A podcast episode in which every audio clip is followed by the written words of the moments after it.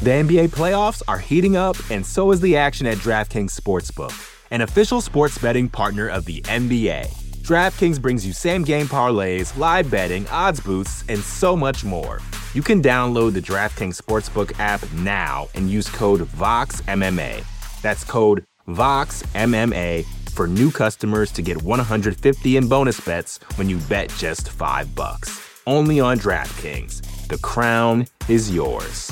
Gambling problem? Call 1 800 Gambler. Or in West Virginia, visit 1 800 Gambler.net. In New York, call 877 8 HOPE NY or text HOPE NY 467 369. In Connecticut, help is available for problem gambling. Call 888 789 7777 or visit ccpg.org. Please play responsibly. On behalf of Boot Hill Casino and Resort in Kansas, 21 and over. Age varies by jurisdiction. Void in Ontario. Bonus bets expire 168 hours after issuance. See dkng.co slash bball for eligibility eligibility and deposit restrictions, terms, and responsible gaming resources. You're listening to the Vox Media Podcast Network. Ooh, that's hot. Well, that music only means one thing. It means it's time for the UFC 275 post-fight show. And we don't have a lot to talk about. Just kidding. We have a lot to talk about because what an event this was in Singapore. Unfreaking believable. Capped off by an absolutely incredible main event between Glover Teixeira and Yuri Prochazka. In the end, Yuri Prochazka submits Glover Teixeira in the fifth round with like 26 seconds left. What an amazing, incredible fight. Thank you for joining us. I am Mike Heck. We got Shaheen Al-Shatti here. We got Mr. Top Knot himself, Jed Prochazka Meshew, and the man in Singapore himself, who I just could not take my eyes off during the broadcast with that blue suit. Jose, was I on the broadcast? Was I on? Yeah. Was I on the broadcast? I could see you. Sorry, I could see you. The mask right. on. You were just everyone's wearing the the polos and stuff, and you show up looking like a professional, Jose. Yeah, just the I, way we I, intended. I completely forgot that when we got here at 6 a.m. that I would be leaving at three. When the humidity level is about 90% right now. So I'm not looking forward to leaving this building right now. Well, we only have you for a few moments before you do actually leave the building. So I wanted to get. Uh, there's a million things I could ask you, but I'm just gonna. I'm gonna go to this. You were in the arena for this fight between Yuri Prochazka and Glover Teixeira. Just mm-hmm. talk about what it was like in the arena as it was going on. We could watch it on television and react. We were probably all pacing around, but you were there in the freaking building. What was it like? Tell us. It was unique. I was about 10 feet away from most of the action because I don't know if you saw a lot of the grappling and exchanges and everything all seemed to be in like one half of the octagon. And we've all heard uh, like the stories of Asian fight fans watching fights where they're just like really quiet and then they kind of because they respect the uh, the craft of martial arts. So that was true to an extent, but there were a lot of Australians here because they were obviously they had come out here to, to watch Robert Whitaker. Robert Whitaker obviously didn't fight. There were a decent amount of Australians uh, that performed well, so good on them. But uh, so it was an interesting mix of it was really quiet for like huge chunks of the fight, so you could hear these thudding kicks and punches and knees and ground and pound and everything. So like Glover was about five feet away from me, just beating the soul out of Yuri's head, and then and then Yuri would respond by getting up and then slapping a baseball bat across the abdomen of Glover. So and then the the crowd would go absolutely berserk, and it was strange because the media room is so close to the floor that at one point when Jake Matthews was back here, uh, Yoan and Weili were fighting uh, uh, like in the first round, and I couldn't hear Jake Matthews talk, and I was about maybe three, four feet away from him. That's how loud this venue got. So all of this talk of why was this in Singapore, why blah blah blah, this and that. This is silly that these two gentlemen are fighting not in Brazil or Europe is y'all can go to hell with that. This was great. This atmosphere was absolutely fantastic. And how did they react to the finish of the fight? Because Glover rocks Yuri in the fifth round. He's just crushing him with shots on the feet. Goes jumps a gilly, which I was just like, no, being the guy that's been more confident Glover than anybody else. But that's besides the point. And then Yuri freaking submits him, gets him to tap out with less than 30 seconds left of the fight. Describe the reaction in the arena, just being inside there. Like, what was that like after the fight was over? It was interesting because I couldn't even tell what was going on because I like I don't know if you remember, but of course you guys all watched it live when it was happening. But when Yuri was doing his media day at like two in the morning for you guys, he said, "I don't play jujitsu. I just get on the ground and try to ground and pound and finish you." So when he snatched up the choke and tapped Glover, I didn't see it, uh, and I don't think a lot of people saw it because they weren't expecting it. They were expecting maybe Yuri to stand up and try to finish the fight or motion and stand up like he did a few times. So when it happened, I was like, "Is Glover tapping?" And then when Yuri stood up, the crowd went bananas for that finish. So uh, it was it was it was a unique and surreal experience. Uh, again, I no one really saw what had happened because I don't think they were looking for Yuri. It's like obviously when you get guys like when Glover takes you to the ground, any position he gets, the crowd kind of goes, ah, but like Yuri, you're not expecting that. So you don't really hype yourself up. So when it happened, it was kind of a shock moment and then a huge pop. Well, well, obviously the three of us will talk about the co-main event in a minute. But last thing before we let you go, I know you're about to get the boot out of there. Mm-hmm. Joanna Jędrzejczyk, we watched her final fight tonight against Zhang Wei Li. It was an incredible finish from Zhang. She looked fantastic throughout the fight. The first round was bananas. Those two just kept on. They went right back to the well that they went back to like over two years ago. It was round six was incredible. Zhang Wei Li lands a spinning back fist, gets the incredible knockout, and then Joanna announced her retirement. Your thoughts on the fight, the performance, and just Joanna making that decision that, hey, you know, I went out there, I gave my all, had a great career, but this is it. It was interesting.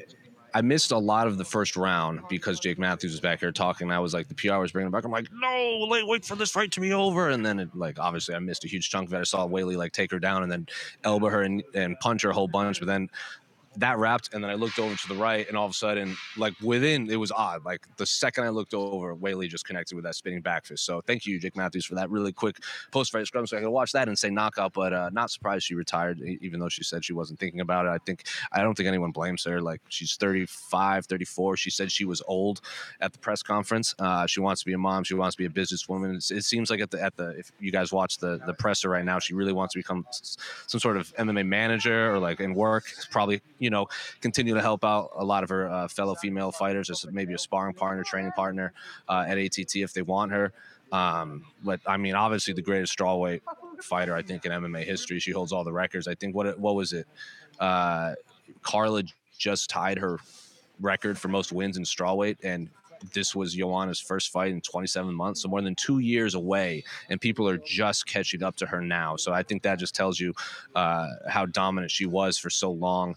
Uh, even Valentina herself was like all praises after the fight. Wei Li said that Joanna uh, is such a role model for for indiv- for female fighters and really pushed her to become the best she was. Because well, I I didn't even I kind of forgot about this, but Wei Li was like when I joined the UFC, Joanna was champion and she was the one like you've heard like Nick Diaz say for years when he was in the UFC, he was preparing for Matt Hughes even before he was a contender. Same as when he was preparing for George St. Pierre and so on and so forth. So Wei Li fighting Joanna like that was kind of years of years of work and hard practice. So um, one of the fighters I think it's I say this for a lot of like like Jose Aldo's and Glover Teixeira of the world, where it's like your favorite fighter's fighter. And I think a lot of these female fighters are kind of listing Joanna as the one that got them into MMA, uh, especially in the European market. So, um, yeah, greatest strawweight fighter of all time, uh, female fighter of all time. Yep, as they should. People are trying to catch up to Joanna now, just like all of us media members are trying to catch up to you, Jose. Well done, great job this week. Safe travels back home, and uh, We'll see you when we see you, man. Dipset. Round of applause for Jose Youngs. Well deserved. But yeah, great job, Jose. Sean, you're here. We just watched something spectacular. I mean, it's not just it happened a few hours ago. It seems like forever ago now, but Teixeira and Yuri Prochazka did the damn thing. They did it better than we thought. We saw championship rounds. AK is now here. Wow, this is just it's a party. Oh, look at this. Describe Wow, the POP in the building. Just tons of surprises. Speaking of surprises, Yuri Prochazka and Glover Teixeira went to the fifth round and almost went the entire 25 minutes. Glover Teixeira is up on the scorecards on two of them, and it was even heading into the fifth. He was on his way to winning a unanimous decision, Sean, a unanimous decision. Hurts Yuri hard, badly in the fifth round. Shoots the gilly. We already talked about this. But then Yuri submits him strangles him. And just like Jose said, in the arena, he didn't see the tap. We didn't really know what was going on either. Yuri just gets up, walks away, and we're like, Did, did he win? And he did win. He's the freaking champion of the world. Talk about this fight, Sean, because I feel like you could put it into words better than most. Oh my lord, man! You, you said they did the damn thing. Yeah, they did, Mike. They really, really did do the damn thing. I'm still riding high off this like hours after the fact now. 28 seconds, man. 28 seconds. Like, like we need to repeat that a couple more times because it bears repeating. We were 28 seconds away from Glover to Teixeira probably doing the thing that you've been calling for for months like the thing that i think very few of us expected him to do at four, age 42 going out here and beating this hyper athletic hyper creative just monster of a challenger. 28 seconds man. 28 seconds. Like there are some 25 minute fights where you could more or less sum them up in you know a few sentences or a few lines or whatever. Like it would actually take you 25 minutes to sum up this fight. The the, the swings and momentum um, I I am struggling right now. I, I know we try not to be so reactive on these post fight shows where things just happen. You haven't had time to put them in context, but I am trying really hard to think of other fights that have had, or at least the 205 pounds for championship fights that have had this many wild swings in momentum just over the span of five rounds. Because it felt like each guy had at least 10 different opportunities in this fight where he was seemingly dead to rights. And then all of a sudden he was right, right back in the fight with one explosive movement, whether it was an escape or a, a, a transition, a sweep, whatever. It was just unbelievable, unbelievable theater to me. And this is sort of going back to, to what I've been saying about 205 now for a while. Um, I love 205 pounds now. I think more than I have loved 205 pounds since the days of like Chuck and, and Quinton Rampage Jackson and just all those guys, because it's it's really fun to have you know Jon Jones or Daniel Cormier up there ruling the roost, but it's just not nearly as interesting to me when you have dominant figures like that where instead of rather this whole group of just incredibly flawed contenders that we have who are seemingly going to be passing around this belt like a violent game of hot potato right now because it is just deli- delivering some of the best theater the, the glover teixeira storyline from our last title fight was so fun and so cool to see. And then just this the way this fight played out everything to do with this it was just unbelievable. Like you know me i'm, I'm a big tony ferguson guy. Jiri Prochazka seemingly is the spiritual successor to tony ferguson in a way that i never could have imagined. Like I'm so here for this, uh, and the fact that he was seemingly the only one who was disappointed by his performance tonight. Like it was one of the greatest light heavyweight fights I've ever seen. I think it's probably the best light heavyweight title fight. Uh, since Jones Gustafsson won, and probably the second best light heavyweight title fight of all time in UFC history. I, am not quite sure on that. I'll probably need to go through to see, but it's at least top three. And it was just something I'll never forget. And to me, it is the fight of the year front runner right now, and it might might actually be the submission of the year front runner too. I'm not sure on that, but just oh my god, man, so much out of this. Jed, I mean, listen, I got to go to you. Look at that hair, unbelievable. But uh, you changed course. Your official pick was Yuri Prochazka. You got it done with a fifth round submission. Do your best to try to top what Sean just did to describe this fight. Dude, I I can't. I don't agree with honestly a lot of what Sean said at the end there, but I'm I'm emotionally spent from this fight card. like I don't I don't know the last time I felt like this watching a night of fights because like Joanna is one of my favorite fighters ever. Her retirement like hit me in the feels. The Valentina thing, I have a lot both financially and personally tied up into her success and that fight was was very, very, very damaging to my emotional well being for a lot of it. And then the main event is I I disagree with Sean. I don't think that this is one of the best like like this is I think this is at worst the fifth best fight that's ever happened in the sport. And I think wow. that there is a okay. good argument that it's the second best fight. I know from we talked about in the preview show, for me, Lawler Condit is always going to have that. And I know that a lot of people think Lawler Rory two, and I'm willing to put this behind Lawler Rory two. I would want to watch that one again, even though I've seen it like 50 times, and watch this one again. But like straight up, Sean, to your question, there has never been a fight in the sport that has had that many swings. I, I can't mathematically prove unreal. that, but unreal. there every single round there was a like big swing and many of the rounds had multiple of them. Uh, So I was doing the live blog, and the fifth round, I am typing, "Oh my God, Glover's gonna kill him." He's out on his feet. Oh, he jumped to Gilly like a moron. Oh, it doesn't matter. He's on top. All he has to do is hold this for two minutes. Oh, never mind. He's got mount now. He's just gonna finish him. Oh, Yuri swaps, but he doesn't have enough. Oh my God, he's tapping. Like that was like eight swings in the span of three minutes in the fifth round of this fight. Like it's if I'm not here to tell you it is the most technical battle that's ever happened, though I think there is a lot of technique at play here. It just is a little bit weirder. So it's not like, ooh, crisp jabs and stuff. But like there is no fight, honestly, ever that has maybe offered that much drama, that much of a roller coaster of emotions. And it's like I for me, right now, I will put it as the second best fight ever, pending a rewatch of Lawler of of Lawler um, Rory two and rewatching this to see. But like, I I think this is clearly going to win fight of the year. I have absolutely my front runner for submission of the year, and like this whole thing is just that whole fight is unbelievable. And I, Sean, the the only time I have felt like this in the last few years, we were at whatever it was, UFC, I don't remember, in, In Atlanta. Atlanta.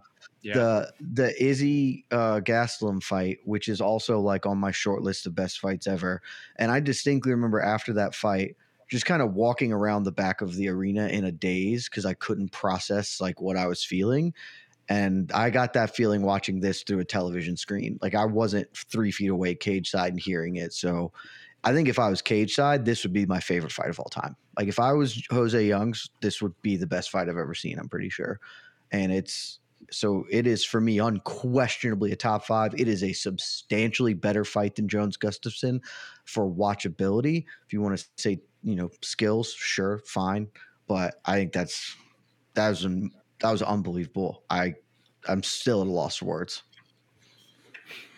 AK as a a man who does not appreciate the mixing of the martial arts. I don't know if you love this fight or hated it. But go ahead. Uh, first of all, Jed, where's the kimono? I don't own the one. kimono? Oh, I you should- but you when he but you will soon. When yeah, when he came out, I was like, "Crap! Do I have like a bathrobe I could even?" Like, no, I, was, I seriously was trying to think if I had something I could do here. I was like, the best I could do would be a bed sheet, and that feels forced. He is magnificent, uh, Yuri Prochazka. Uh, yeah, Mike, you're right. Listen, hashtag keep the martial arts part, obviously, but I, I mean, not tonight. Not tonight. That that was that's the greatest fight I've ever seen. I say that. Completely Wow, with recency- really?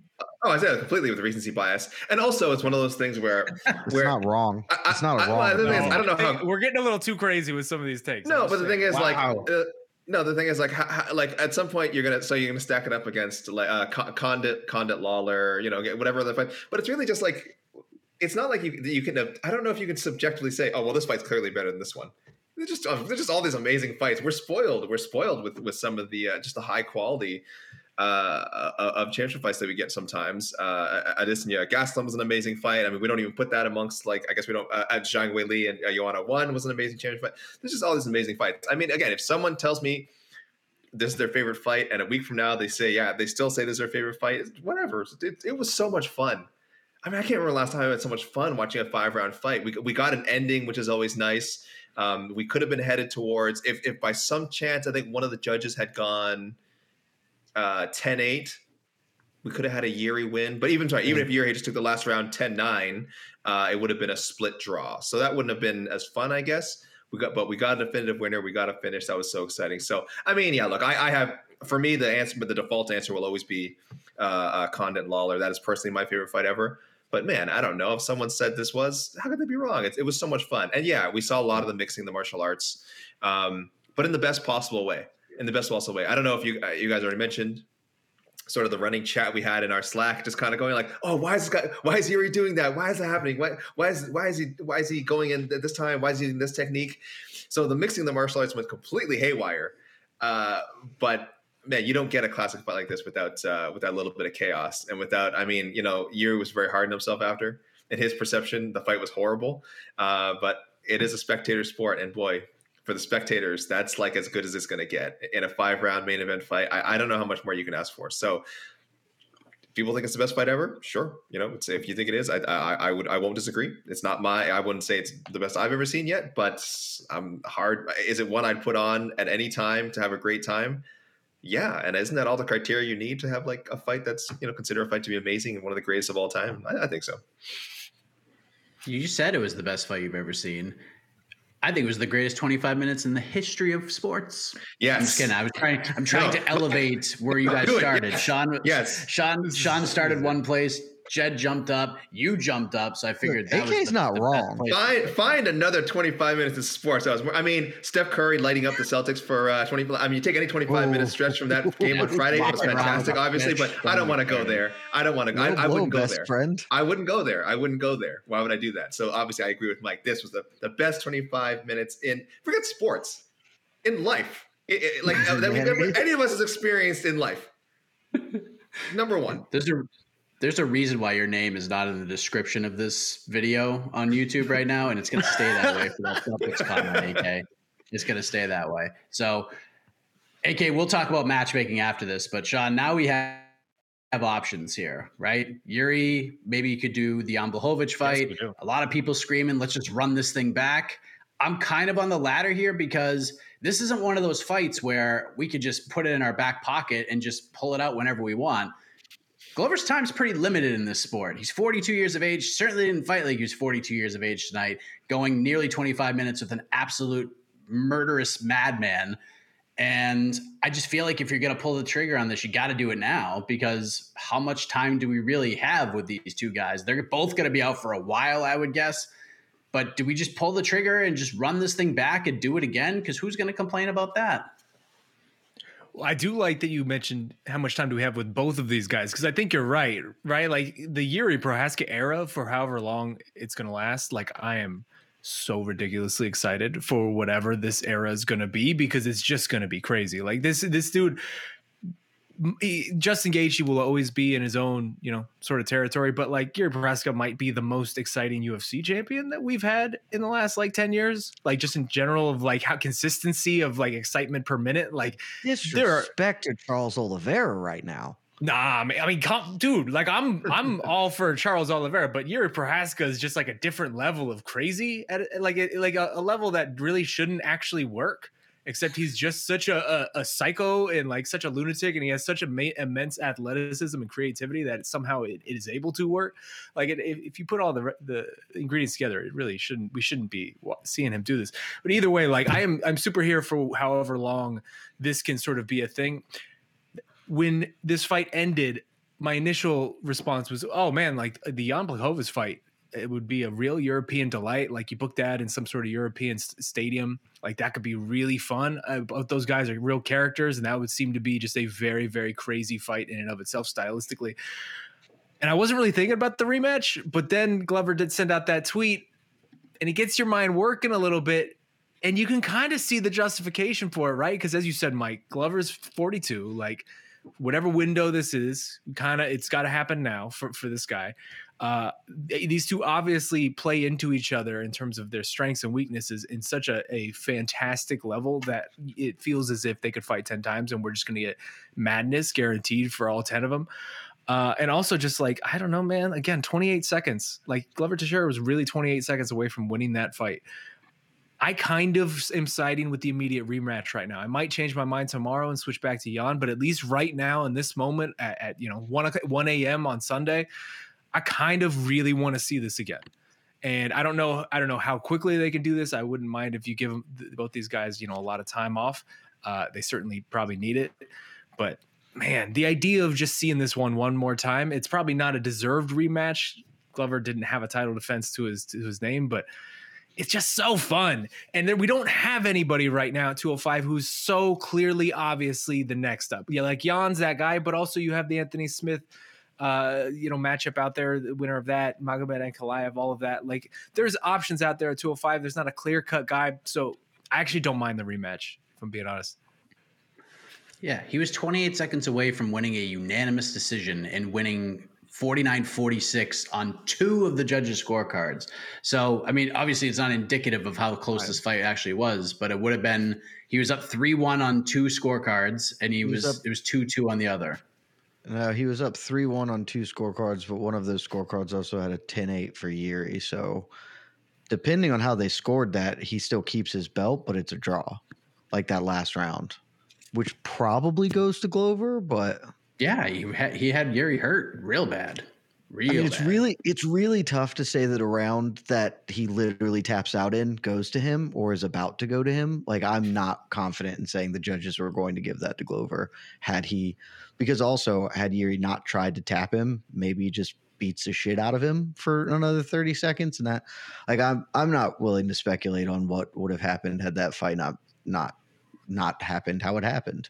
So but I mean, you should do the Glover rematch. And I hate immediate rematches, but like we all just we're all just acting as if Jan deserves a rematch, and like it's it's fine if he gets one, but he beat Alexander Rakic because Rakic blew out his knee stepping backwards. Like it wasn't like a dominant win that reasserts him as the top dude of the thing. Like it's fine to just run this back with Glover.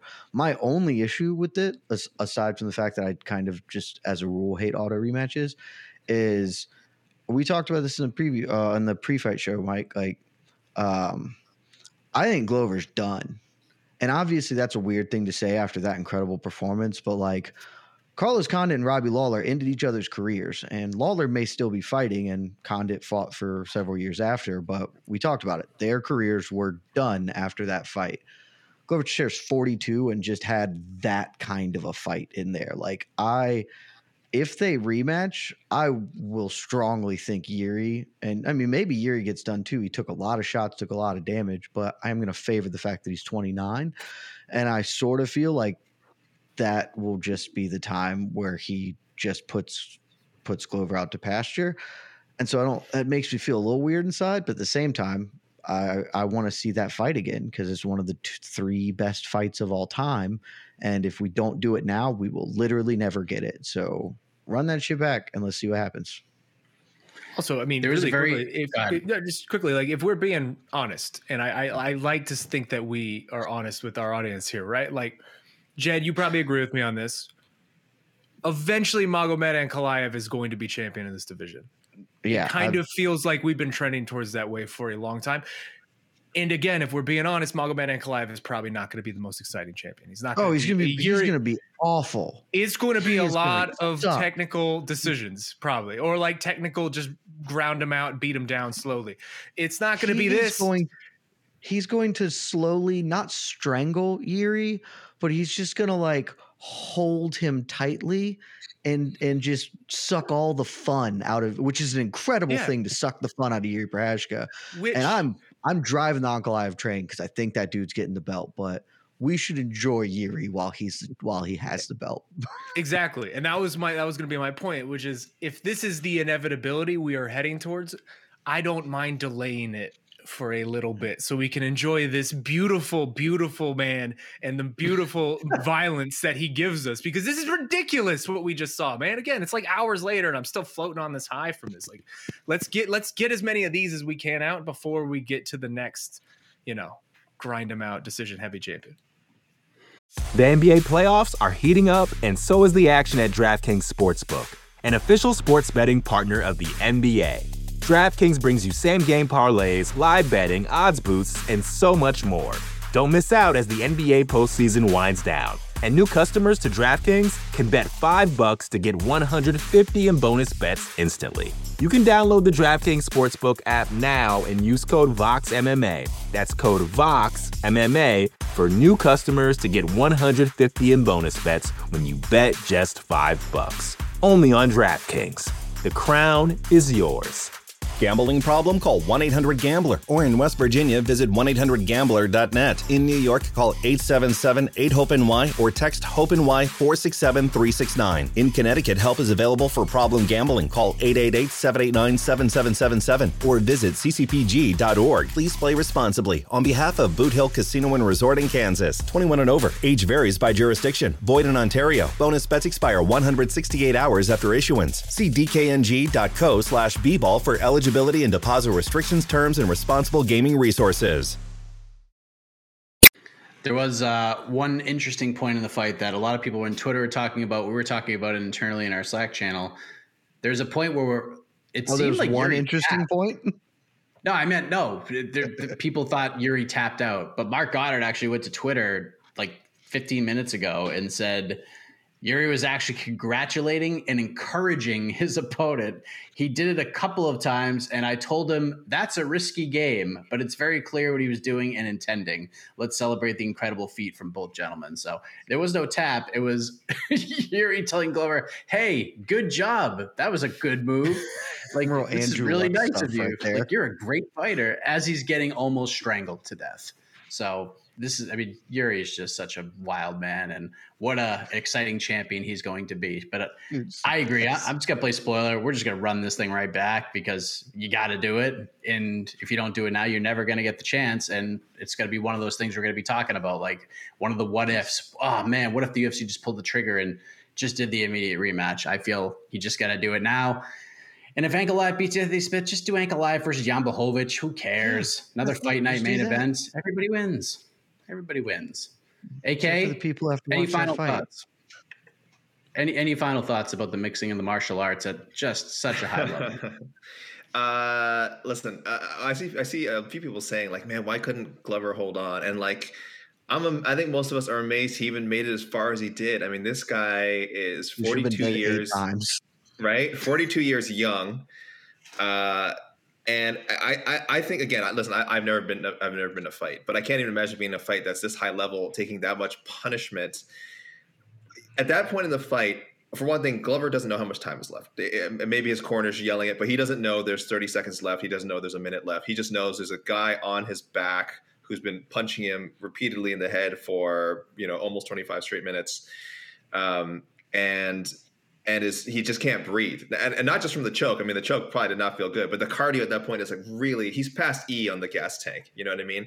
So that's just. And by the way, did we decide? Sorry, did we know that he tapped or if he was a verbal? We did, did we did we did we eventually get an angle where we saw what he how he submitted? I I don't recall. I don't I think on the so. I replay, It was, it on the was a tap. replay, he It was- it was- it was There is a tap. Okay, I thought it was verbal. Yeah. Yeah. Okay, I Yeah. assumed it was verbal. I, I assumed like because the ref was in there real close, and I could have imagined Glover just either either verbally tapping or making some sort of noise. Because if people know, you make if you make a certain noise, like a loud noise during a, a submission attempt, that's also considered a, that you're tapping out. So I thought it was just some sort of verbal recognition. But referee was in there, saw the tap. Yeah, man. I mean, the fact that he lasted as long as he did is amazing. Again, he doesn't know there's 30 seconds left. I'm sure he's gonna look. He's just looking back and now and just laugh, not laughing at it. Though knowing Glover, he has he has a pretty like uh, like a good strong way of like taking things into perspective. So he probably is gonna look at that footage and be like, "Wow, thirty seconds, really? Like I didn't know. if I if I had somehow known the exact you know point of the fight I was in, he probably would have hung on. But, uh, but I don't think that's the footage he's going to look back and be sad about. I mean, there's I a lot of stuff that I didn't even in sad. I that said he'd be gilly. laughing about it. I mean, Yeah. be la- jumping that gilly is. Sure.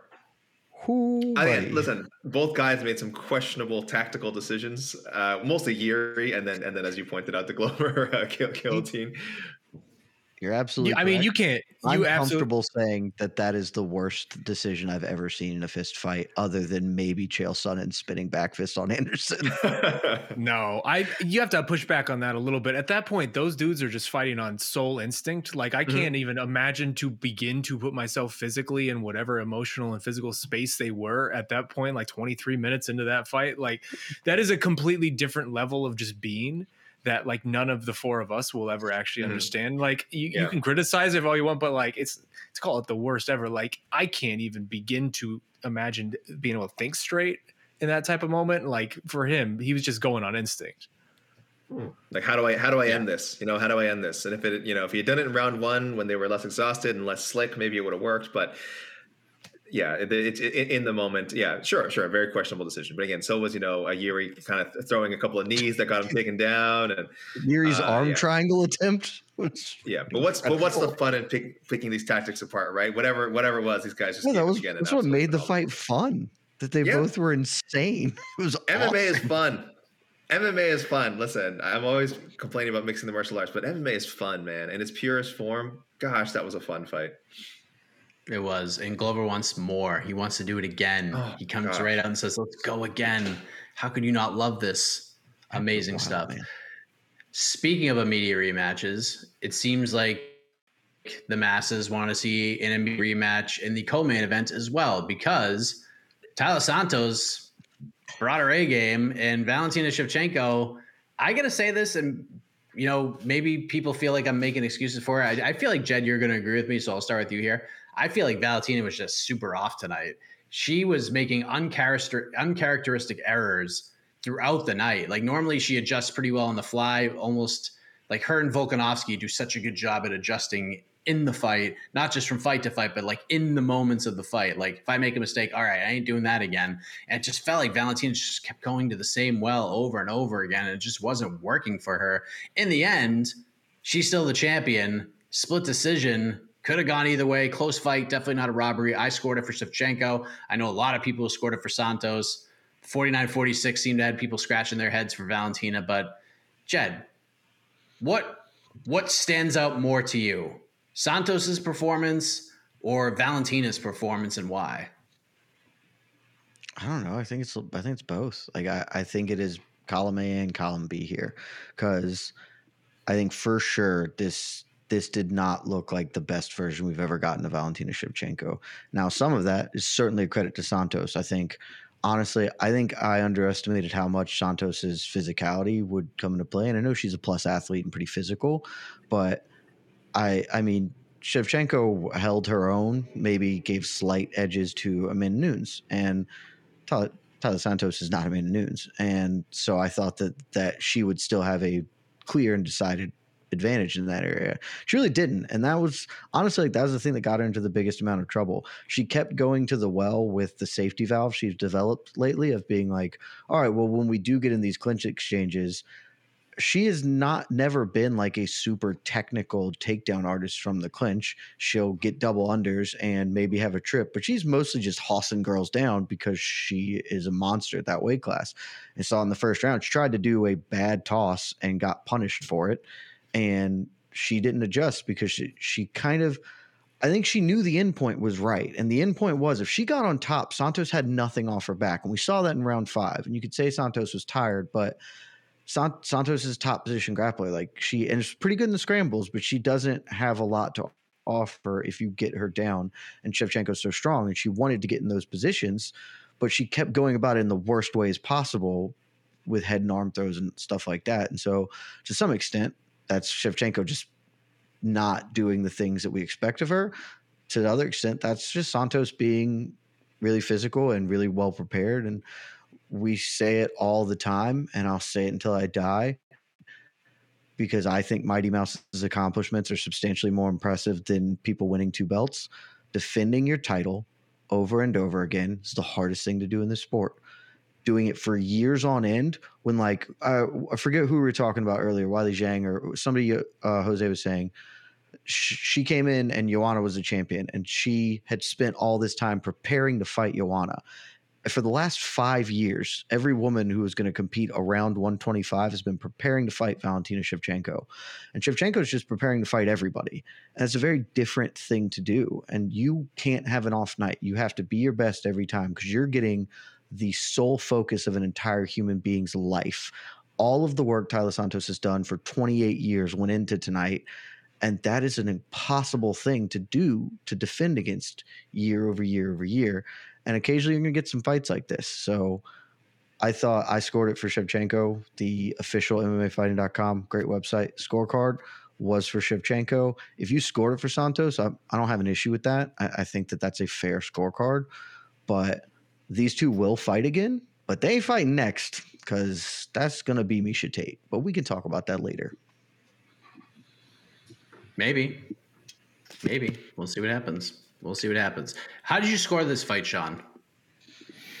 So initially in the moment I scored it for Santos, although I was actually I was distracted during rounds two and three, which ended up being some of the swing rounds. So I, I kind of went back and rewatched portions of it d- during the night, and I, I, switched my scorecard to Shevchenko. Ultimately, I'm going to rewatch it tomorrow and get a better sense all the way through. But to me, Shevchenko three to two seemed like the right call. Um, but I ultimately I, I agree a lot with how Jed sort of finished his answer, and that's what stood out to me ultimately when it when I look at this fight because nights like Saturday night are why those legendary runs by guys like an Anderson Silva or Georges St. Pierre or Demetrious Johnson are so special and are so rare because as Jed said, when you stick around the mountain long enough, eventually there are going to be bad nights. There are going to be surprises. There are going to be challengers who come in there, maybe make you feel like you're stuck in the mud or you're unable to get out of first gear.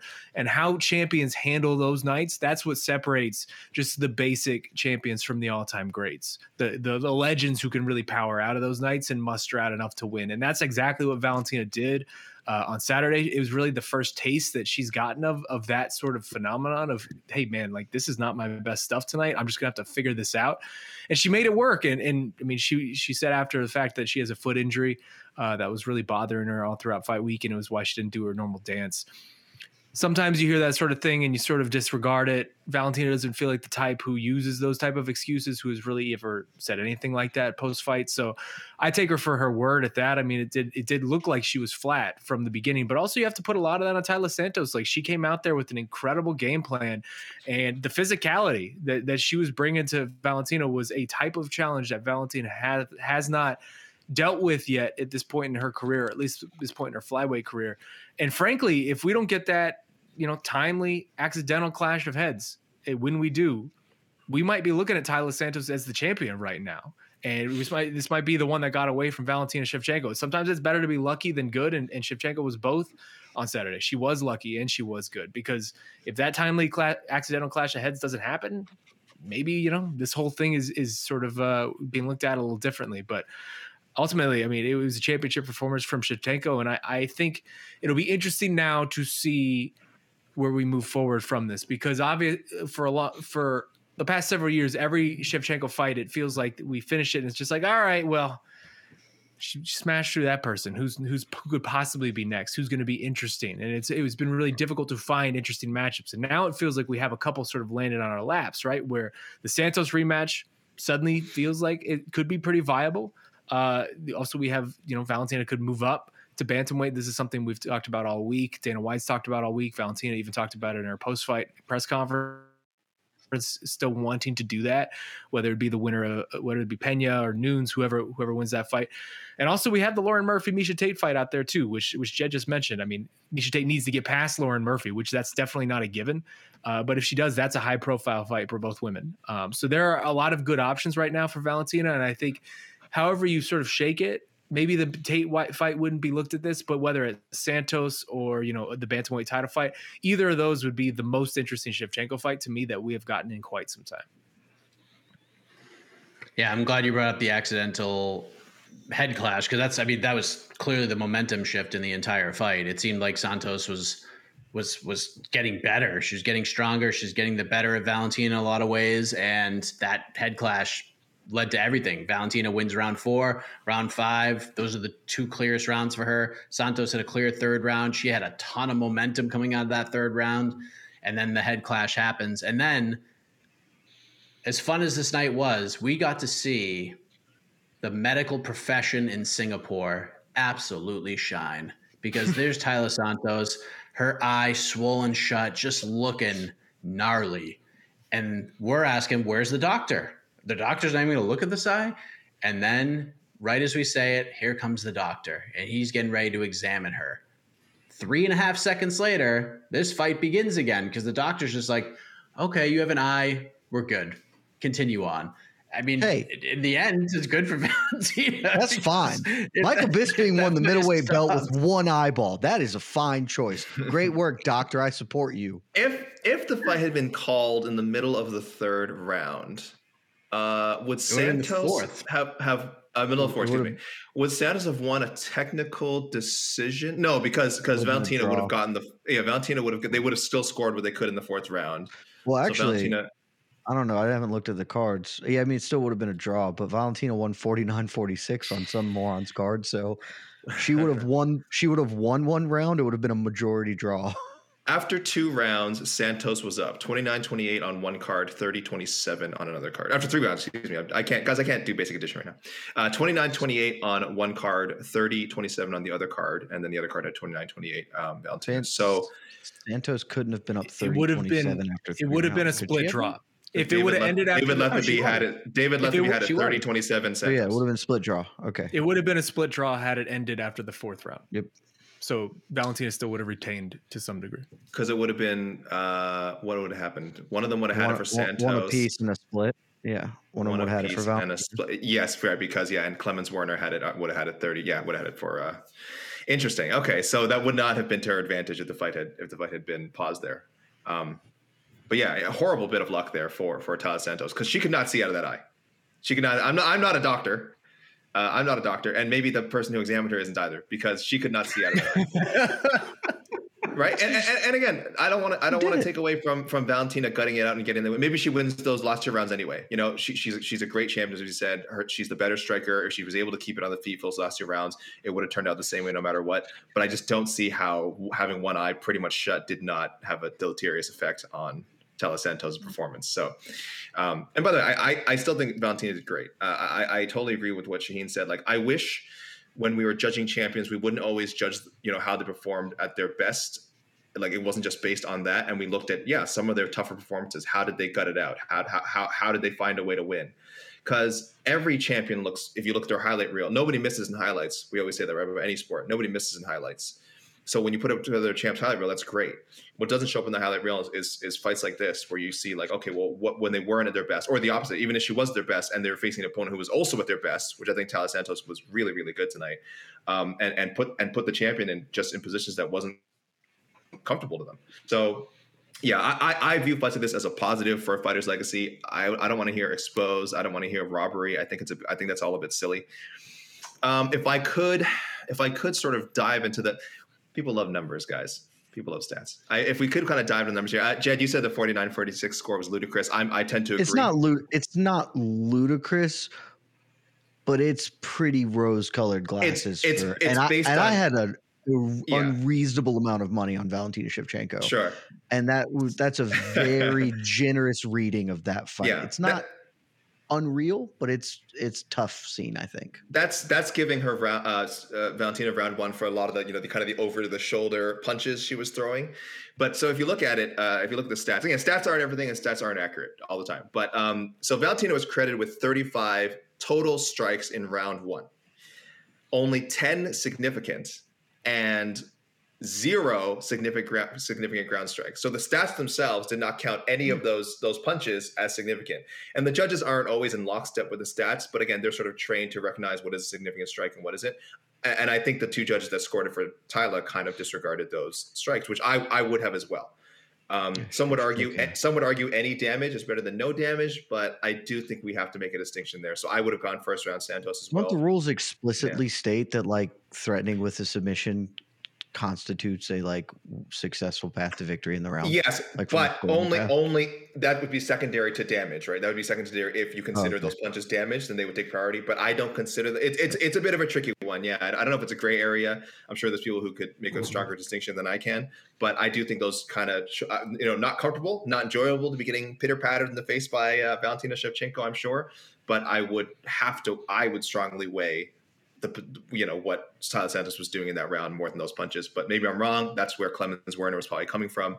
The other two judges did score for Santos, but I thought round two for Shevchenko, rounds four and five, obviously Shevchenko. So not like super, it is a controversial fight, as in people are talking about it by definition, controversial. But I I'll be doing a robbery review. Spoiler alert: I don't think it'll be a robbery. I do have to watch that round two uh, closely again. But uh, yeah, if we're looking at damage, who did the most impact? You just wish Taila had done a, had done a little bit more damage.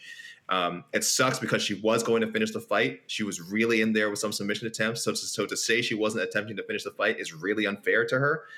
But by the way, their criteria- is that uh, the damage that Valentina did in round two, I think will matter more. But I will watch that round again. Um, but yeah, I don't I don't think it's a robbery at all. But uh, having a beef with 49-46 score, uh, pretty understandable. I also just want to say this because I don't think we've said it, and it bears being said. Everything we said is true. Taila Santos is the second best flyweight in the world. Like I feel really comfortable with that. I thought that she had a claim to that, and she maybe hadn't proved it this, the way Katlyn Chookagian had, but she came in this fight 19 and one. Her first loss, as we'd mentioned on the pre-fight show, very explicable as her UFC debut, and a lot of people lose that kind of fight.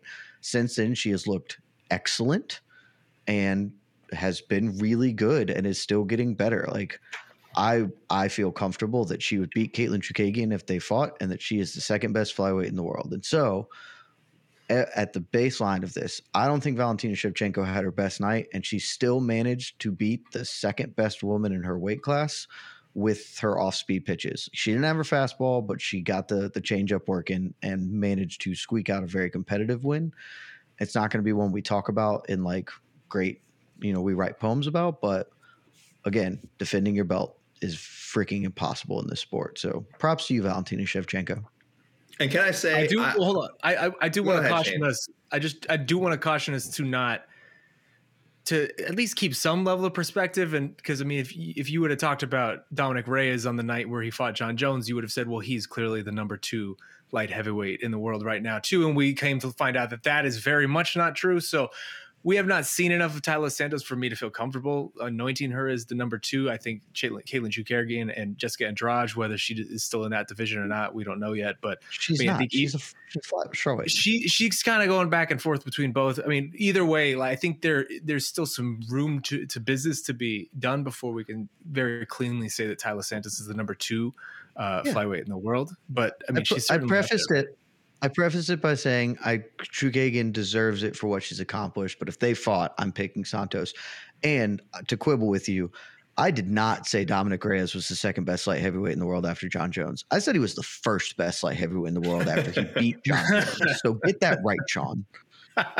I was wrong, Stay corrected. but I believed it. I feel like I wasn't taken seriously though when I was telling people that Taila Santos would be like was a legitimate challenge for Valentina Shevchenko. I feel like I got maybe maybe not from you guys. Maybe I'm just been reading too much Twitter. I feel like there was way too many people carrying around. Um, this is what I wrote before the fight in, in the predictions, my always accurate predictions, of course. Uh, first, I opened by saying I'm not crazy thinking Taila Santos has a chance here, right? You know, because I, did feel like there was a lot of just people saying, "Oh, she's the mandatory challenger." Um, so here's what I wrote. I said, regardless of how highly you rate her chances, she's definitely more than a mandatory challenger. She's shown few holes in her game. She's beaten a lot of her UFC opponents, strength for strength. Uh, we knew that she had legit Muay Thai before she came to the to the UFC, but she also has a strong workman-like top game. This was, I think, this played out very accurately in, in the fight as well. Also, uh, maybe workman-like back control if you want to push, take it further. Uh, and I said her sizable underdog status says more about the aura of invincibility surrounding the champion than any shortcomings on Santos' part. I stand by that as well.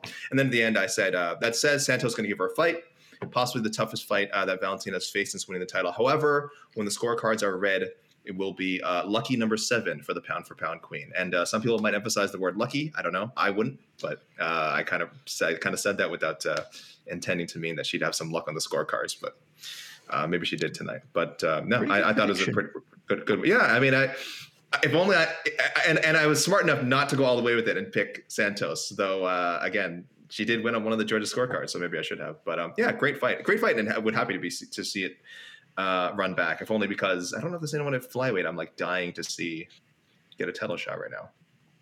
Misha hates it. I don't think she gets Just past for- Lauren Murphy. I know I've been on that. I've been saying that for the longest time. Maybe I'm wrong. We'll see what I- happens. I- We'll see what happens. We're a couple weeks away. Couple weeks. Couple weeks. We'll see it happen, and then we can discuss it and talk all about it. But uh, a very uh, on it. Greg I want to see Santos fight again. I think you can run this right back because of the fight, but just have some like I think Santos would beat anybody else in the division basically, other than Jessica Andrade. I'm with you, Sean, but I I think of her as a strawweight. But like she's gonna beat people. Just let her get a win, and then you run it right the hell back because that fight was really good, and it's she's a worthwhile wild challenger. Yeah, I mean, if nothing else, we come out of this Saturday night for the first time in a very long time with a lot of interesting options for Valentina.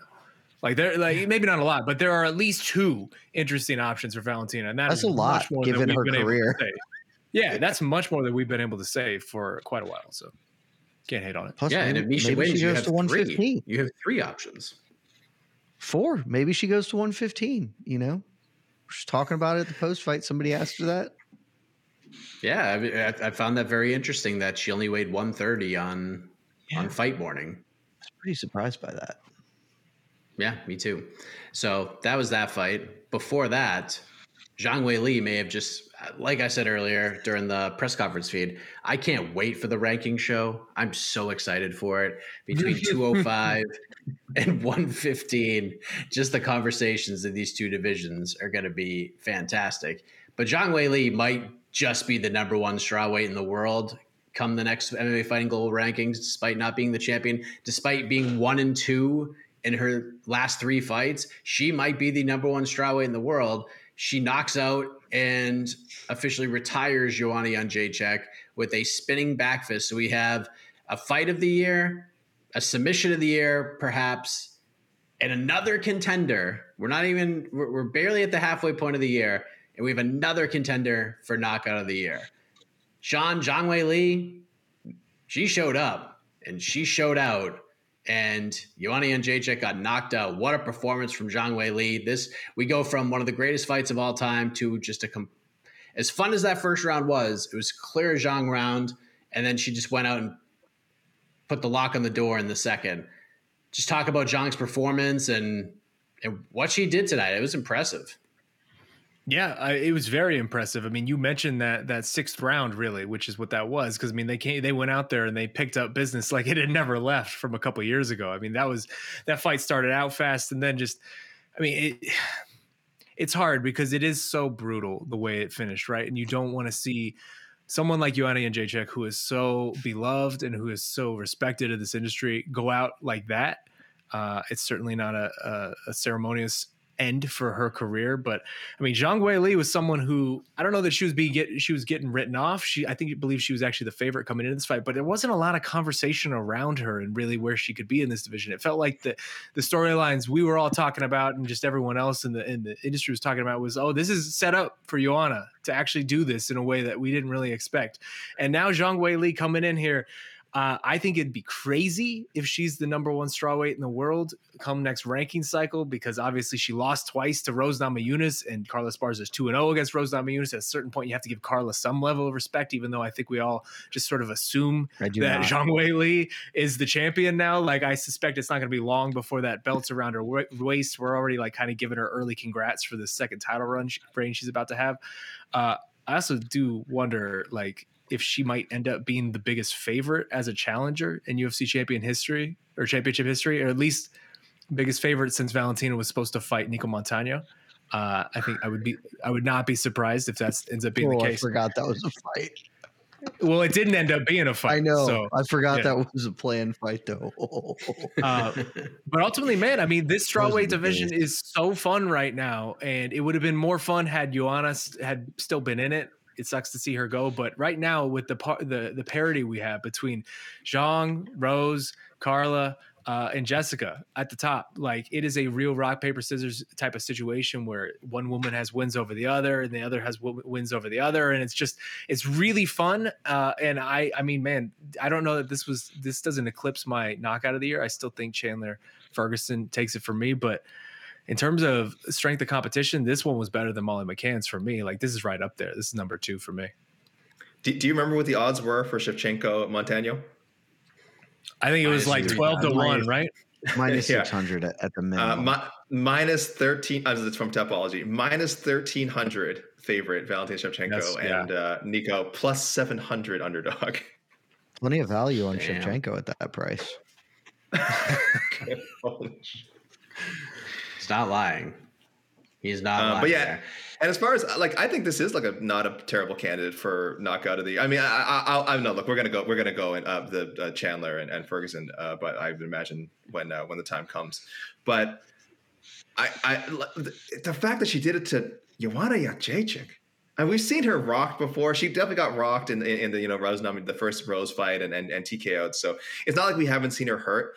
But man, to just see her it was a super clean uh, uh, back fist. It landed the, the way she fell was like a that was a that was a Humpty Dumpty fall of the week, uh, Jed. If you know if, if we ever Dude, she like dove to the ground. it was super. No weird. no follow up shots were necessary. It was essentially a walk off. Like the referee didn't like step in right away, so you know uh, Weili didn't get to do like a cool walk off, but she easily could have. I mean, it's just um, so just considering who it was it, does it does definitely elevate into the com- into the conversation. Um, I'm sure people will like if someone said it was the you know knockout of the year, I wouldn't be mad, but it's going to be hard to beat the uh, just this pure visual of the Chandler uh, Ferguson KO, um, and the fact that man, it's like history making. You know, one it was a it was a rematch. It put a, a, definitive capper on their on their feud. I mean, she won the first fight by decision anyway. But if there's any doubt, like who the better fighter is, I mean, my goodness, that's that's that's uh That's how you that's how you make your statement. And then that it is a, a retirement knockout. You know, she she literally ended the career of one of the greatest fighters of all time. Um, there's a narrative around it. So, uh, yeah, visually, I don't know if it's as strong as the McCann or Chandler KOs, but in terms of the who she did it to, it's up. It's up there. It's really up there. A great night for Zhang Wei Li, Jed Meshew. A a night of reflection on the career of Joanna Jędrzejczyk. Tough night for Jessica Andrade, though when it comes to you because she lost the submission of the year to this point to Yuri Prochazka in your eyes because she was the front runner with the the standing arm triangle. Did she? She's definitely lost her title shot that a lot of people felt she deserved after the Amanda Lemos win because now Zhang Weili gets that. Is Zhang Weili taking over the number one spot as the as the top straw weight in the world now with this win? Does she take over Jessica Andrade's spot that you that you have for her there? Did she do that as well? I will say that I it is not a certainty that Zhang Weili fights for the belt next because I know that you you know you're in mixed martial arts, but maybe you haven't haven't heard that occasionally Dana White says stuff that isn't true. And we're a long way away from that fight happening. And just throwing it out there, if I was Carlos Esparza, I would get hurt and not defend my belt for some time because I don't want those problems that are coming from Weili Zhang. So I think there's still a window where maybe Zhang Weili something happens. There's a window for her to get in there, even though clearly Zhang has has pole position at this point. But yeah, really bad night for Jessica Andrade. I'm probably putting uh, Zhang as my number one in in the world because that was a again it's hard to judge just because Joanna was off so long and I, I think that it's probably fair to say you know hindsight being 2020 that probably wasn't like she's probably diminished. I think she had been a little bit diminished in some of her you know in her other fights before that and then she took two years off and just didn't quite have a fastball anymore because she's almost 35 and that's very difficult to fight for 20 years and still be there. But man that was a corkscrewing. She worked her over in a way we've never seen anyone work Joanna Jędrzejczyk over and looked she just looked unbelievable. And I'm mad because when I first looked at this fight I was like that's probably what's going to happen. And then I kept, I kept rewatching their old fight, and everybody in the media, I think Sean was alluding to this, everybody in the media felt maybe we all got caught up in the narrative of Joanna doing it or whatever it was, but it felt like everybody was on the Joanna's gonna gonna do this. She kind she probably won the first fight. She's gonna come back. It's gonna be this great story. Yeah. And it was like, no, actually, the younger, substantially stronger, faster fighter had three rounds and she came out like a bat out of hell to win that fight and put a put a stamp on it. So I it's hard for me not to put her at. If you put Carla, sure, I'm not going to fight you. Carla has done the things and should be rewarded for it. But I cannot. I just can't do it. In the same way that I'm the happiest man alive because Corey Anderson is not the best light heavyweight in the world right now uh, I just can't I can't put Carl at my number one when there are like five women in the division who I think would roll over her. So uh, uh, it's probably going to be Zhang for me. Fair enough. And then before we go to the peeps, and we'll talk about obviously some some other things along the way as we uh, compile the questions. But Sean, that was the last Joanna Jędrzejczyk fight. That's it. Yeah. She's done. I believe her. This is not a typical MMA retirement where we see her come back and do it again. I think she went in here with a plan. If it doesn't go well, I'm just going to get out of here. I'm going to manage and have a family and travel and still be a part of the sport, but I'm just not going to be competing in it anymore. Your reaction to Joanna Jędrzejczyk, one of the greatest women's fighters of all time, former champion, calling it a career.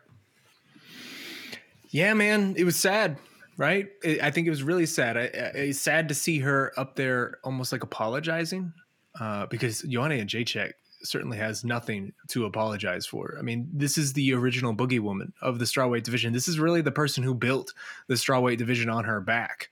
Uh, like Joanna Jędrzejczyk is a champion. She's going to be a first ballot Hall of Famer probably by the end of 2024. If I know the UFC as well as I do, like they're pretty quick with with people they like, and I'm sure they're going to be pretty quick with her. She's a true legend when it comes to to the women's ranks, and she's also just an all violence first teamer uh, like if you just put together the the list of the all violence first team for for the women, Joanna Jędrzejczyk is one of the quickest entries in there. Uh, but also like like I think new fans kind of have only seen this second half of Joanna's career where she lost more fights than she's winning and and I think maybe they don't have a good sense of just how important she was because she leaves with so many accolades really. Like even despite all these late struggles she still has the best run of championship defenses in this the history of this division. And again she really helped establish 115 as in my mind at least the marquee division of the women's ranks and she did it with just the ferocity that she was approaching this game, right? Like she came up during the time of Ronda Rousey. Her and Ronda headlined, uh, you know, a show over there in Australia, if I'm if I'm not mistaken, and like she really was sort of the Rousey of 115, and, and she did it all the way through. Like if you look at the outpouring of love that she received tonight, uh, once she made that announcement, just within the community, the fighters, the fans, media, everybody, few people in this game are so just universally beloved. And it's almost like you like you look at that and you it's almost easier to understand the impact that she had, right? Because like Carla Esparza was the first champion in this division, but Joanna Champion was the first star. Like she had the swagger, she had the sense of style. She was again ferocious in there. She was just dripping with confidence. She had the demon stare downs that we all loved when, she was first coming up. I remember being in Dallas from the first moment she showed up in Dallas uh, as the challenger to Carla's belt, and at that point it was so clear and obvious. Like nobody really knew who Joanna was, but it was so obvious that it was a potential star that the UFC had on its hands here. And they and she held up her end of the bargain. Like her reign of terror in this division was technical, bloody, violent, and it, it mean. And it just it felt special. Like it, even even you know from every single title fight that she had, it just generally felt like big and it felt special. And even once the title picture chewed her up and spit her out she was still that sort of special attraction, right? Like in her penultimate fight, we get one of the greatest fights of all time that she actually probably should have won and been a two-time champion at that point. Um, like I, anybody who watched UFC 248, I think that was, or whatever card that was with that first Weili fight live, like they you they will never forget the feeling that was coursing through their body as Joanna Jędrzejczyk willed herself to almost near victory in, with an alien sprouting out of her forehead. Like Joanna Jędrzejczyk means a lot to this sport. She means the world to 115. And it's going to be really sad to to not have her around. Uh, but also, it's not surprising because I mean, she is has talked about motherhood for quite some time now. Um, I mean, she sort of was laying the seeds and the breadcrumbs crumbs for this the last couple of years. Uh, even sort of at the end of her title run too, she was sort of talking about how tired she was of some of this. Um, so you know, it's sad, but ultimately, it's maybe not the best ending for her to go out on. But I'd much rather her go out now rather than losing a bunch in a row in this type of fashion. And again, she'll be a Hall of Famer by the end of the next couple of years, and I'm, I'm sure when that happens, there's not going to be a dry eye in the house for her speech.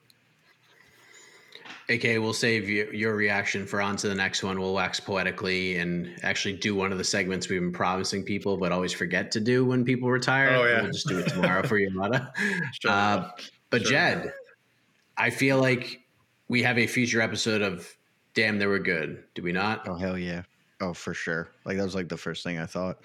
Liana rules. She's Jon Anik does this weird thing where he's wrong about the histor like the history of fighters a lot, which is really annoying, and then also says stuff that's like in some people's estimation, the most accomplished strawweight champion. It's actually just math when you're phrasing it like that. She clearly has more accomplishments than any other fighter in that division because the accomplishments are titles and she has more of them. So it's not, it's just not up for debate. She's the best strawweight. She's I think a top five female fighter of all time, though maybe she is six, depending on how much you like Megumi Fujut. Uh.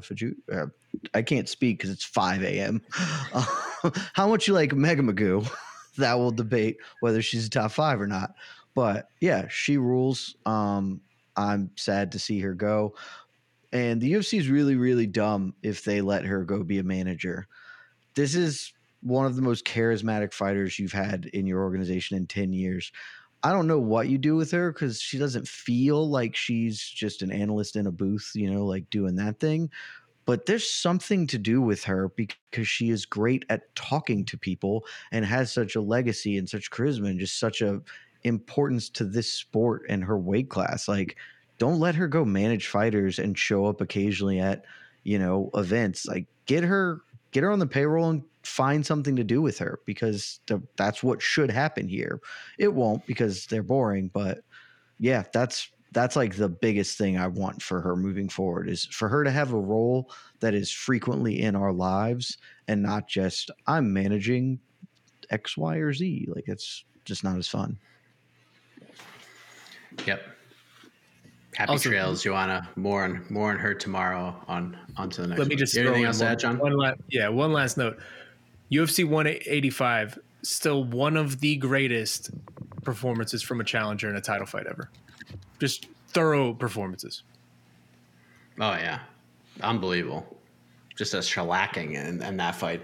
Uh, Zhang Weili. Not only did she get probably a top five spot for Knockout of the Year when the year is, is said and done, she also got fifty thousand dollars. As did Jake Matthews. As did Jack Della Maddalena. As did freaking Maheshate. Holy cow! What a knockout that was. Yeah, isn't that nuts? And then uh, Silvana Gomez Juarez also got herself uh, a bonus because they gave bonuses to everybody who finished except for Yuri. Yuri got fight of the night.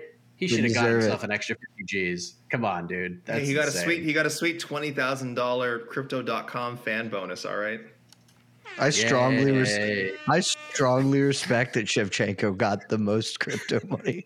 That's the most un- like what a stupid, stupid award. Well, hold on. That's that's nothing compared to Rose getting it. All right, Rose won the first I know. one, remember? It's just Or so no, I don't know dumb. the first one, but yeah. Every time they give it out, Terrible. it's always to the worst person to get it. It's wild. Speaking of wild, there's still a whole bunch of you watching right now, and you are wild. love you all. So let's see you what you are have to say. Yeah, you guys are amazing. We'll take watching. a we'll take a few. We'll take a few. Can we talk about Auston Matthews? Because holy shit.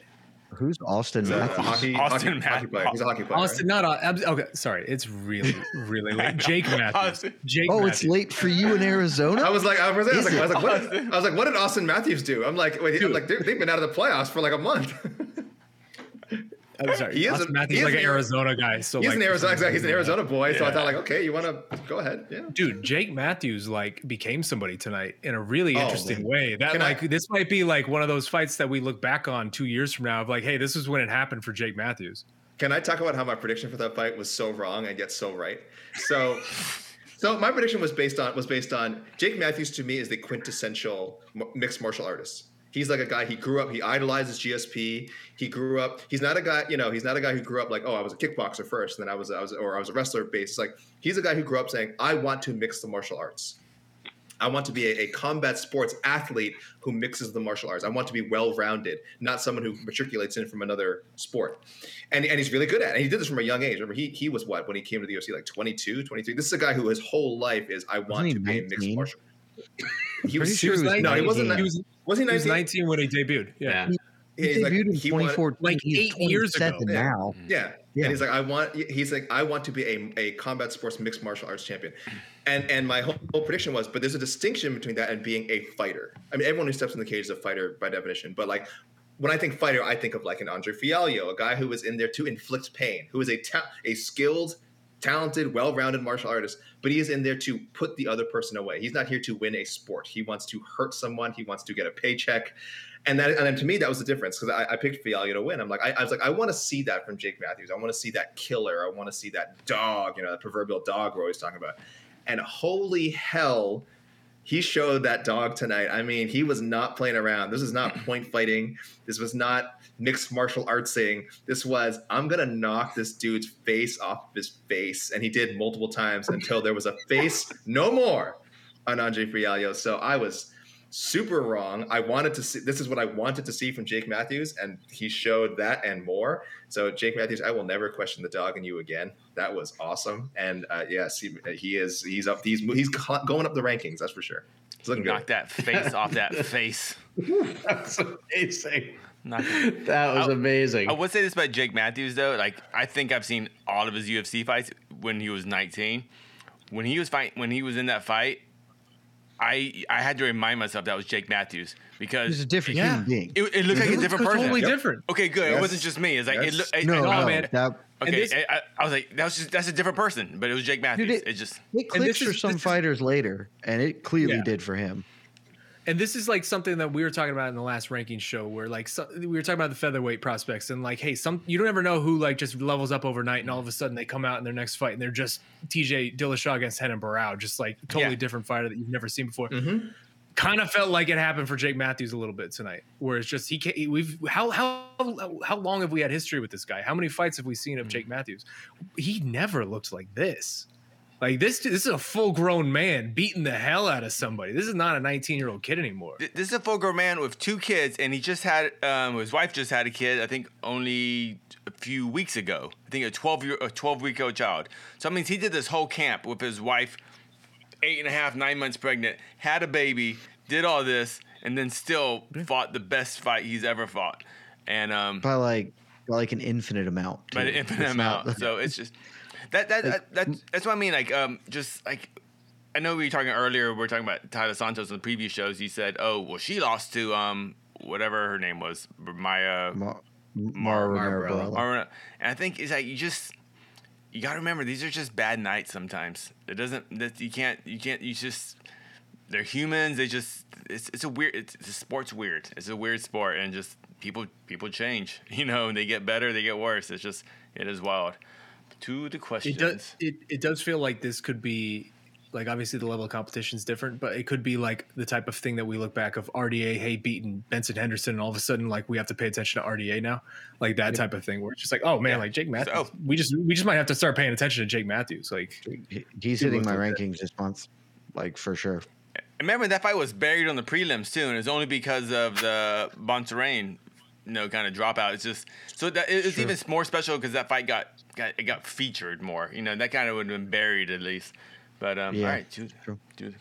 Yeah, Jake, questions. Mike. Jake's been clanging and banging for sure. He's been hitting those weights because he looked like a light heavyweight in there compared to Fialho. It was crazy.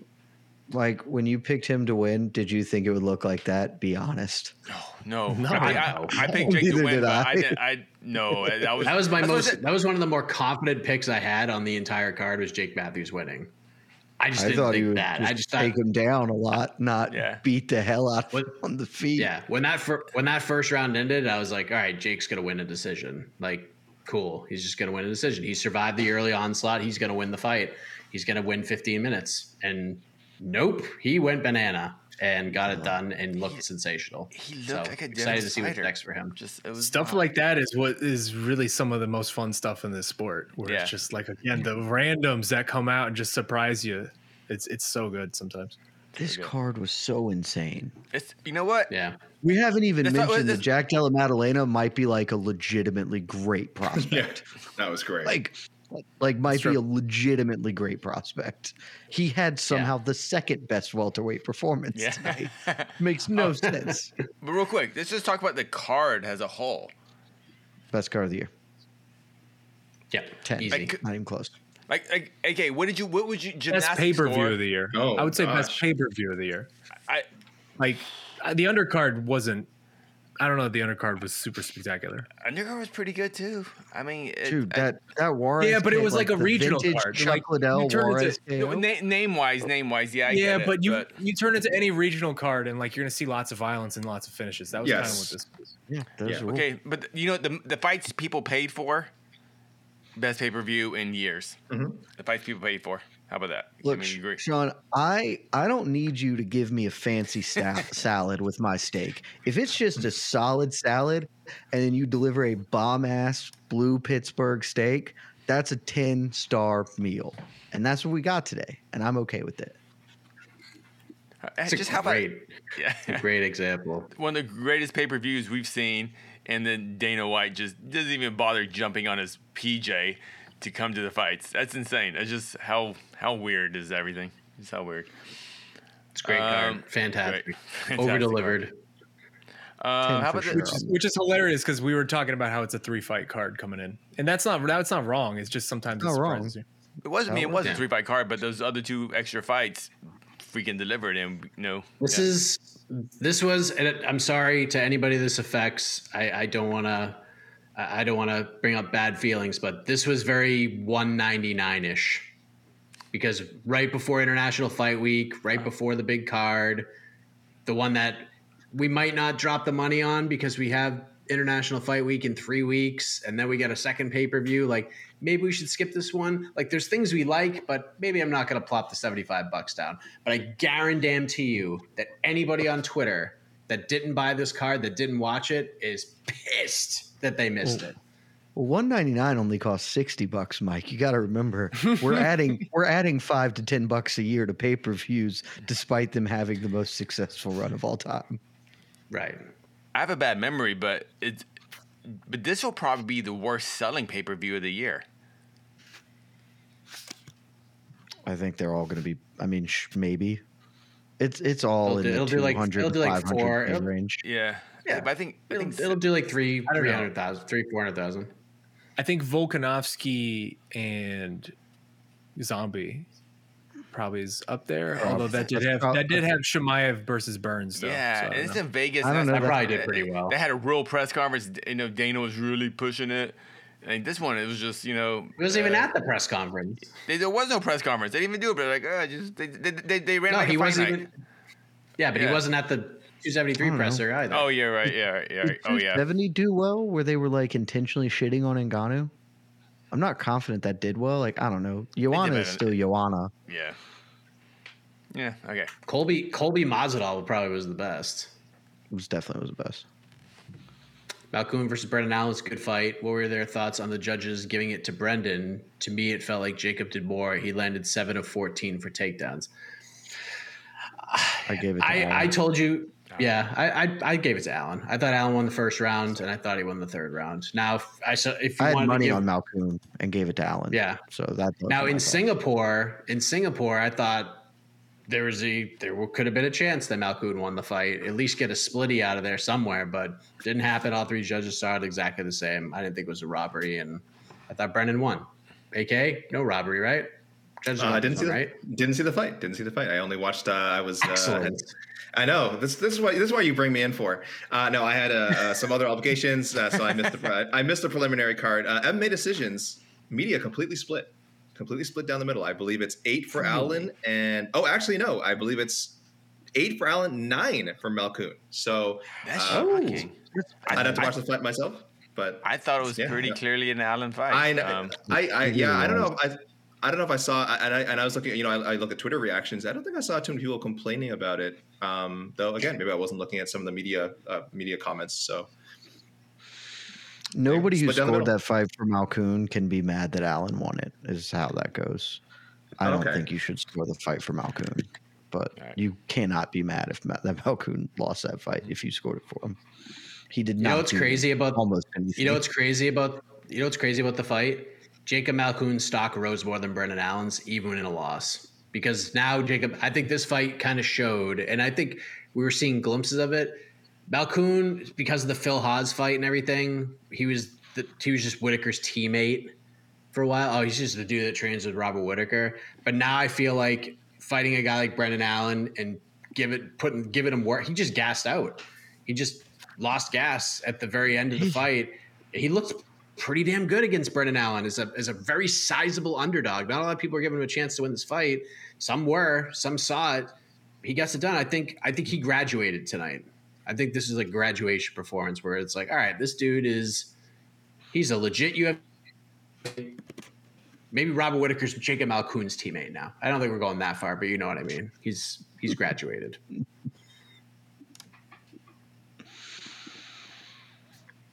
What's the ceiling for JDM, Sean? I mean, after a night like this, it feels pretty high, right? You don't want to. I mean, it's one performance. So you don't want to get get get lost on it. But I mean, Ramazan Emeev is pretty legit. See, He trucked through Yeah. him like it was nothing. Like he trucked through them. He trucked through that man in like two minutes. That to me says a lot. That's not somebody who gets finished in two minutes. His ceiling feels pretty high right now. We haven't seen a lot, so it's hard to. Yeah, I'm not going to d- proclaim him a future champion, but he seems like someone who's going to be a figure that matters at 170. Certainly. Yeah, He's the exact. Yeah, if he's in the if, if he's in the top ten in uh, 2023, would not be surprised. Yeah. What do you think, Jed? I mean, listen, a long it way to wasn't go. just wasn't just a guy like not a lot of people go out there and finish Ramazan Emeev in two minutes. Nobody in the UFC has finished this man. It's the Let's first say time no, he's been no one does in the that. UFC. Yeah. So, you're, Uh, what do you think his ceiling is? I think he's off. I feel really confident saying he'll be a top 10 fighter. Um, I don't think he'll be a top 10 fighter next year just because welterweight is a really difficult division to break into. Not that he couldn't compete with some of those guys by next year, but just Jorge Masvidal doesn't fight good guys, but holds, uh, but maintains like that ranking. So it just kind of, it's really tough to make hay there. But yeah, maybe challenges for a title. I, I want to. He'll need more development, but I mean, he's got a lot of great traits. Big big paws in the puppy. He's doing great. Kid's gonna be a I- guy to watch. I love anyone who has like a very an easily discernible A plus skill, and his boxing is just so good. And it's like uh, again, uh, one A plus skill. Again, I'm against the mixing of the martial arts. You guys know that. so seeing seeing someone who can who has one A plus skill to fall back on, that can take you a long way. And and some decent grappling defense. He's got a judo background, which is always kind of funky. Gives you a little bit of a kind of something to play around with, you know, defensively.